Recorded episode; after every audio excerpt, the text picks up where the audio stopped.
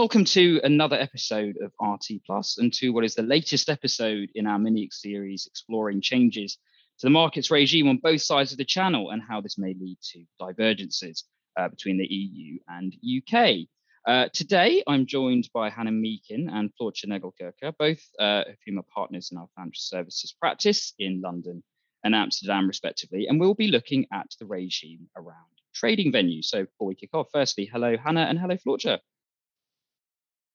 Hi there. Uh, hello. Um, so, Hannah, we'll start uh, with uh, the first topic we're going to look at today, which is the uh, sort of definition uh, of a trading venue and, and, the kind of scope around that. Now, um, this was first consulted upon um, in July uh, last year as part of the Treasury's wholesale markets review. Um, uh, but I understand, obviously, in the last sort of few weeks, uh, there's actually been uh, a response uh, issued to that. So, Hannah, um, is it possible just to explain to our listeners, um, you know, what were the sort of uh, issues around the definition of a trading venue uh, that were first consulted upon, and how is the Treasury now looking to take this forward? Yes. So the um, the question was really around the breadth of the MiFID II definition of multilateral system, because many people in the market think that it's created a bit of ambiguity around which types of system are actually supposed to be or capable of being trading venues, and therefore which ones need to be authorized as either MTFs or OTFs. And some of the difficulties have been experienced in particular by firms that consider themselves to be technology firms, really providing the technology that might underpin uh, systems that others can use to enter into transactions. Um, also, quite a lot of ambiguity for voice brokers um, who didn't necessarily know when when it is that they might need to become an OTF or when they might just be arranging. And so the government suggested to clarify the scope of the definition through guidance um, as opposed to legislation because they felt that guidance would allow a bit more flexibility um, and they could use that to set out the characteristics and functions and the tasks that are intended to separate what is a trading venue from other uh, communication type arrangements. Um, and so the the response to the uh, original consultation has confirmed that this is indeed the plan. Um, so we hope that during the course of the year, perhaps much later in the year, we will start to see the FCA produce some new guidance on this topic, which I think will be really helpful. I see. Thank you. Uh, thank you for that, Hannah. Floortje, if we look at the EU now, um, is this also uh, an issue uh, that's being discussed at the EU level? And if so, um, what's being proposed uh, on that side of the channel? Yeah, well, it seems very similar. So uh, in, in Europe, we have seen the same. Um, so not in every uh, jurisdiction or member state, the definitions have been implemented or or say the scope has been uh, on the license application has been implemented in uh, in a in a similar way. So one of the proposals has been now to um, well transfer an um, uh, a statement which is now included in in MiFID, uh, which is a directive and doesn't have to have direct effect in all member states, um, which relates to Article One, Sub Seven, which states that all multilateral systems need to be either a, um, a regulated uh, market, uh, an MTF or an OTF, and they are now proposing to transfer that article to MIFIR, which is uh, a, a, regulation, as you know, and has a direct effect. So the assumption is is that then um, a, a, more level playing field will be um, will be reached in, in Europe.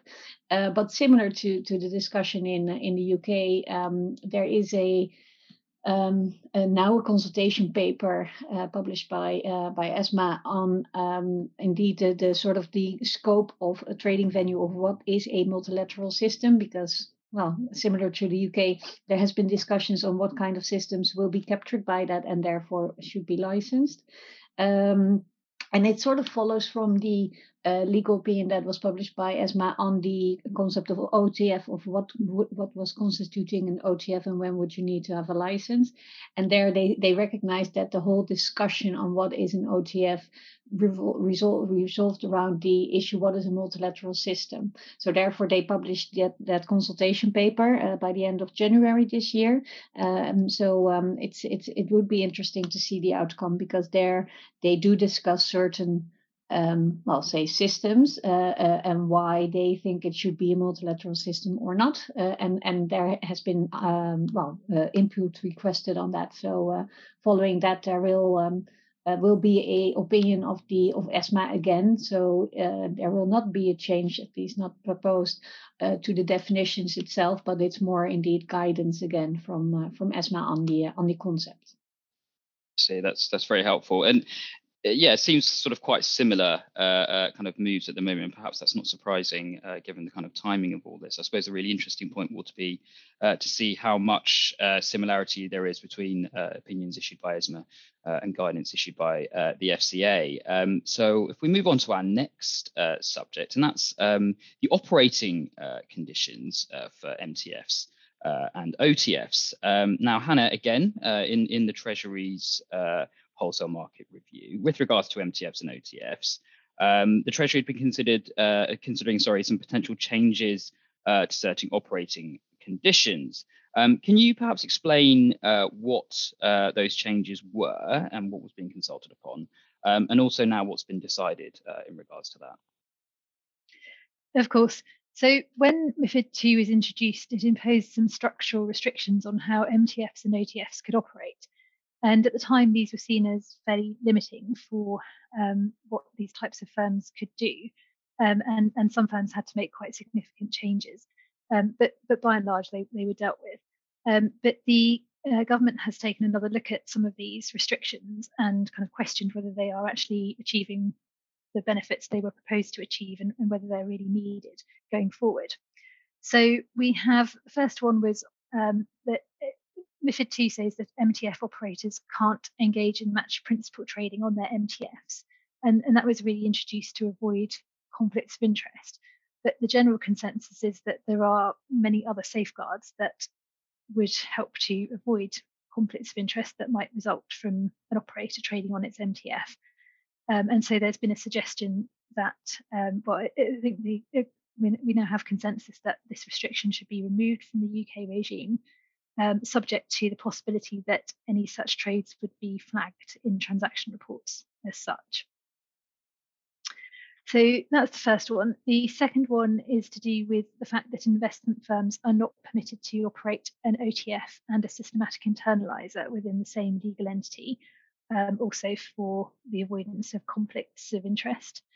Um, there were mixed responses to the suggestion of removing this restriction, um, some in favour and others who felt that actually it, it really would inevitably involve conflicts of interest. Um, so I think the FCA is going to consider this one further um, because the evidence at the moment is not conclusive one way or the other. And then the third area was to do with um, the fact that OTFs are trading venues for financial instruments other than equities. So it has been difficult for to be able to trade package transactions that involve equities on an OTF, which means that either you have to trade your um, package transaction elsewhere or you have to split it up and trade different parts on different venues. Um, and so the proposal was to allow the equity components of package transactions to be traded on OTFs. Um, and the there seems to be agreement that that would be a sensible change. Um, so these changes, I think the FCA is going to take them forward as part of the future of uh, the regulatory framework review um, and uh, and look at implementation in that context. I see. Thank you for that, Hannah. Floortje, uh, if we now uh, take a look at the EU, um, is there proposals uh, for similar uh, sorts of change it? And if so, what stage are at what stage are those proposals? And just to be clear here, we're talking about match principal trading uh, for investment firms, uh, um, whether or not an investment firm should be permitted to operate an OTF and an SI within the same legal entity, and also package dealing in equity transactions. Yeah, so so here we don't have we don't seem to have the uh, proposal on the table. Uh, I, I wouldn't say that it will never be discussed or that it hasn't been discussed, uh, but it doesn't seem to be uh, included now in any of the proposals or reviews of uh, of ESMA or the Commission. Um, so here there might be a divergence at one point in time. Uh, although I, I, I I wouldn't rule out that at one point in time, the ESMA or um, uh, the Commission will will pick this up as, as well if indeed the UK would decide to go down that route. I see. Thank you for that. Um, the next area we're going to look at now is um, arguably one of the sort of more interesting parts of the um, uh, wholesale markets review, uh, and that was the uh, proposals around SME growth markets and the sort of uh, current uh, sort of difficulties that the SME firms find uh, in in, in acquiring capital. Um, Hannah, can you explain what the proposals were in in in the wholesale markets review and how the Treasury is planning to take those forward?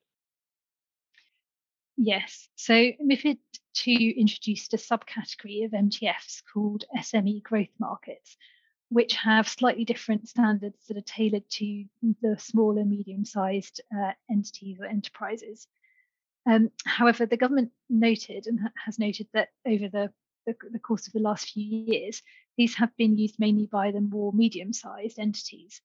And it wanted to explore whether a new class of trading venue with regulatory requirements that are better tailored for the smaller SMEs would potentially increase their ability to um, access public markets and raise capital through them. So respondents uh, definitely agreed that the regulatory burdens and costs of being admitted to a public market can be a barrier to raising funds on those markets. But the preference seems to be to consider a more proportionate regime rather than creating a new type of venue just for these uh, very small uh, micro uh, entities. Um, in fact, there was feedback that such a venue would be valuable for the larger companies that perhaps want to list at a later stage of their funding process rather than just the uh, micro SMEs. So the suggestion um, has been, uh, and actually there was also a suggestion made that that this could be a venue that doesn't operate on a doesn't operate with continuous trading, but rather has uh, windows um, where you would be able to buy and sell shares in a particular company. Um, so we've certainly seen some support for these ideas in the market, and I think, as you say, it will be really interesting to see how this one gets taken forward, um, particularly since it ties into some of the uh, government's um, broader proposals in relation to looking at the future of the listing regime um, and uh, related topics. So thank you for that, Hannah. Uh, Floortje, I think you know what I'm going to ask you on this. Um, what's the EU position on this and, and how are they going to take this forward? Yeah, so it doesn't really appear to be on the agenda. So it, it, it, sort of maybe like in the UK, but even even less so in in the EU. It didn't bring that much when it was in, in, included now in, in MiFID II.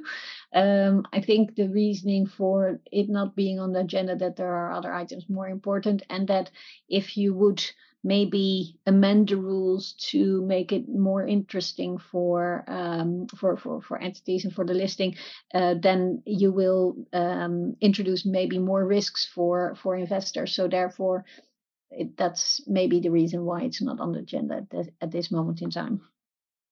Okay, um, thank you for that. Um, now, the last topic uh, we're going to look at today is uh, on the issue of outages, and, and by outages we mean uh, service interruptions. Um, MIFID II obviously provided some pretty helpful uh, rules and regulations around operational resilience, but um, it, it, notwithstanding that, there has uh, sort of been some residual ambiguities in the market about the role of market operators and participants uh, in, in the event of an outage.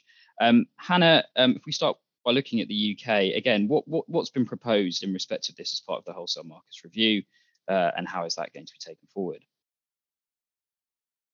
Yeah, so I mean, in terms of um, where what, what was suggested and, and what respondents said about it, there was certainly support to a number of the government's ideas. Um, so they agreed that rather than creating legislation, uh, industry and regulators should work together on a playbook for what and how the market operators should communicate with participants during an outage.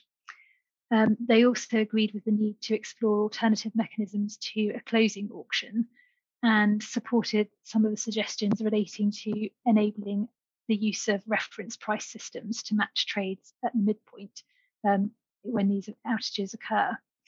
So I think in terms of taking this forward, the FCA is going to discuss uh, these um, issues along actually with another suggestion that respondents made um, themselves, which was to consider whether the uh, requirement for trading venues to resume trading within two hours is actually too onerous and itself um, causing some difficulty. Um, so, so say FCA is going to discuss those with market participants uh, with a view to there being a consultation on these topics later this year. Thanks for that, Hannah. Um, um, what's being uh, proposed in respect of this rather knotty technical issue uh, in the EU? Yeah, so if we, we have a proposal uh, on the operational resistance, uh, resilience, sorry. Uh, so it's the DORA, it's a, it's a regulation uh, which would deal with uh, operational resilience. Uh, it doesn't deal well with the issue as, as we may want to because it will still relates to the reference price uh, reference price uh, for the incumbent uh, trading venue, so it doesn't solve probably the issue. Uh, what we've seen is that some market parties indeed have uh, published some opinion papers uh, or suggestions. Um, uh, so it is being discussed now with regulators, but there is no specific uh, solution yet. So in that sense, probably we have the same position uh, and and the same point in time as in the UK. Excellent. Uh, thank you very much. Uh, thanks uh, to both Hannah and to Floortje. that was a very uh, informative session. Um, thank you uh, for listening in at home. Uh, if you'd like uh, more information about uh, regulatory news and updates, please log on to regulationtomorrow.com uh, and we hope to catch you next time.